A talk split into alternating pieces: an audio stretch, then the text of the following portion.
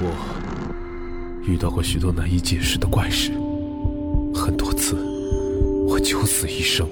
现在，让我带你们进入那些骇人听闻的故事里。欢迎收听由喜马拉雅独家出品的《怪谈百物语》，我是周一的主播天下。晚上好，朋友们，天下又来给您讲故事了。今天啊，咱有耳福了，因为来了一位新朋友。这位新朋友来自广东梅州，名字叫做一只肥狗子，是一位九零后的小哥哥。肥狗子这一次给咱们带来了四个小故事，都是他的个人经历，内容相当的丰富。所以接下来我们会分成两期来讲述他的经历。现在，咱们按照一只肥狗子的年龄时间线开始叙述。肥狗子说，第一次遇见不可思议事件是在我八岁的那一年，也就是二零零二年的农历九月。那阵子是我们这边村子信仰的神明关帝圣君的诞辰。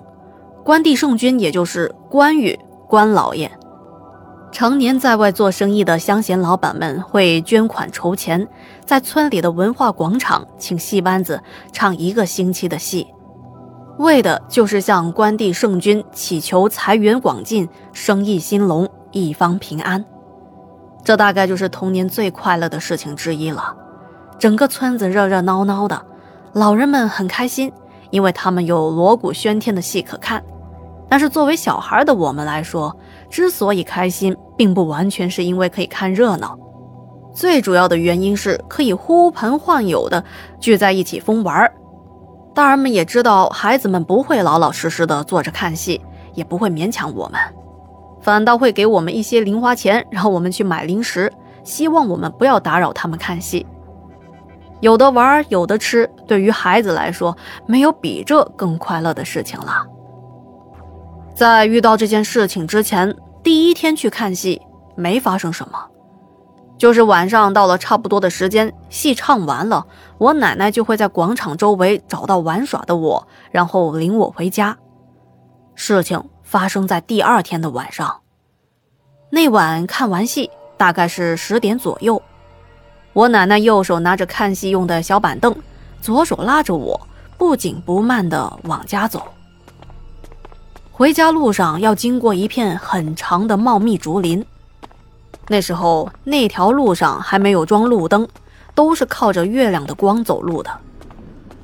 在我从小的记忆中，那片竹林一直都是挺阴森森的，即使是夏天，也是阴风阵阵，刮在身上凉飕飕的。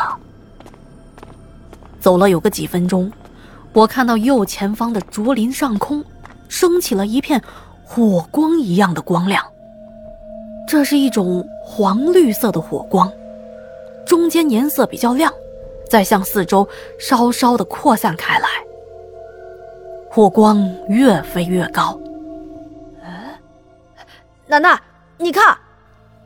我刚举起手想指给奶奶看，我奶奶赶紧一巴掌把我的手打了下去，马上捂着我的嘴巴，不让我出声。等到那个火光飞远了，他才一声不吭地拉着我快步地走出竹林。我问奶奶：“那是什么东西啊？”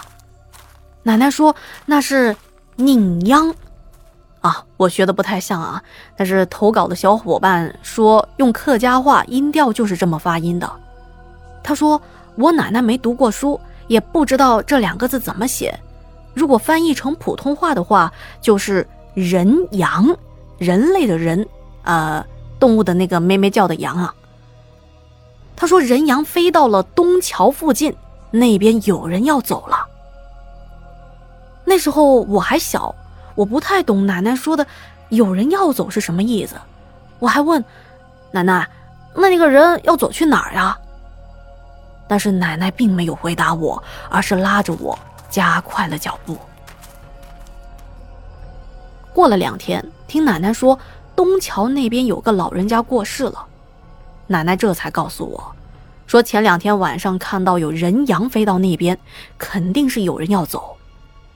后来长大了一些才明白，我们老家话说的这个人羊，或许就是民间传说的勾魂使者或者黑白无常吧。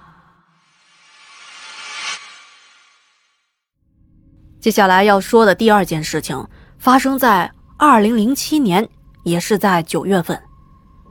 那时候我刚上初一，和全国广大网友的学校一样，传说我的母校也是建在乱葬岗上的。除此之外，我们操场还是抗战时期的打靶场呢。我们学校后山的山顶上，真的有个小屋子，一屋子的灵牌，门是上了锁的。我和同学们也曾经好奇的结伴去看过，我们是扒着门缝看到的，啊哈哈，那时候还真是天不怕地不怕呀。哦，还有，我们学校的后山满山都是陶瓮，里面装的是先人的遗骨，这些骨灰瓮没有埋进土里，就掏了个坑先放在那儿，我们见多了也就习以为常了。说到这，您已经明白了。我要说的事情就是在学校遇到的。刚才介绍了一下学校的周边环境，接下来要说一下事情发生的地点，就是我们初一的那栋楼。那栋教学楼距今已经有六十多年的历史了，很是老旧。那会儿我们上初中，每天早上六点钟就得去学校上早读课。我家离学校大概是两公里左右，不算特别的远。所以我不住宿，但是每天早上五点多就得起床，踩着单车去学校。那天正好轮到我值日，我们值日的任务就是前一天晚上需要等同学们走完，关上灯，锁上门，这值日生才能走。第二天早上要最早一个去把教室门打开，让同学们可以按时早读。那天早上，我起得比往常还要早。五点左右就出门了，到达学校的时候天还没亮呢，到处都是灰蒙蒙的。整栋教学楼乃至于整个校园静悄悄的，也没有见到别的同学。看来我是到的最早的那个。我们教室是在四楼，我刚上楼的时候还没有发生什么，但是在我刚踏进四楼的那一刻。整层的教室突然一下子全部都亮了起来。当我往我们自己教室走去的时候，沿路的这一层楼的其他教室的灯也是亮着的。我感到非常的纳闷儿，哎，怎么回事啊？到了我们教室之后，我看到里面是空无一人，可是门。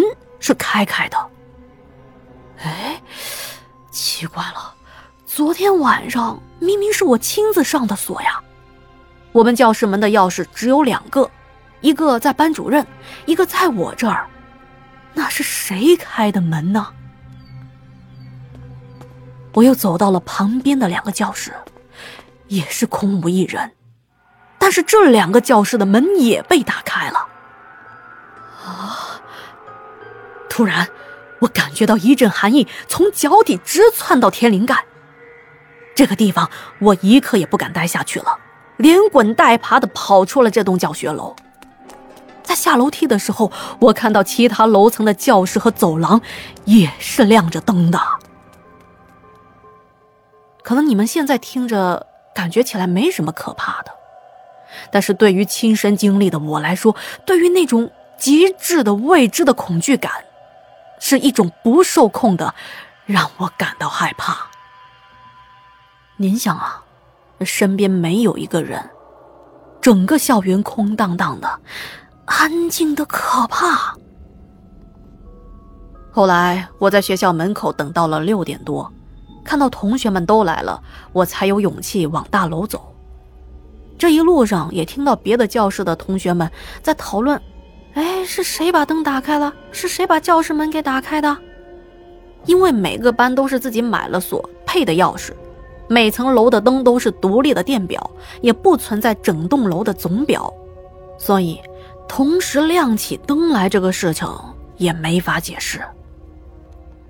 到现在我回忆起来也是感到很可怕。虽然我什么都没看到，但是恰恰什么都看不到，才显得更为可怕。这件事情可以说是我的童年阴影之一了。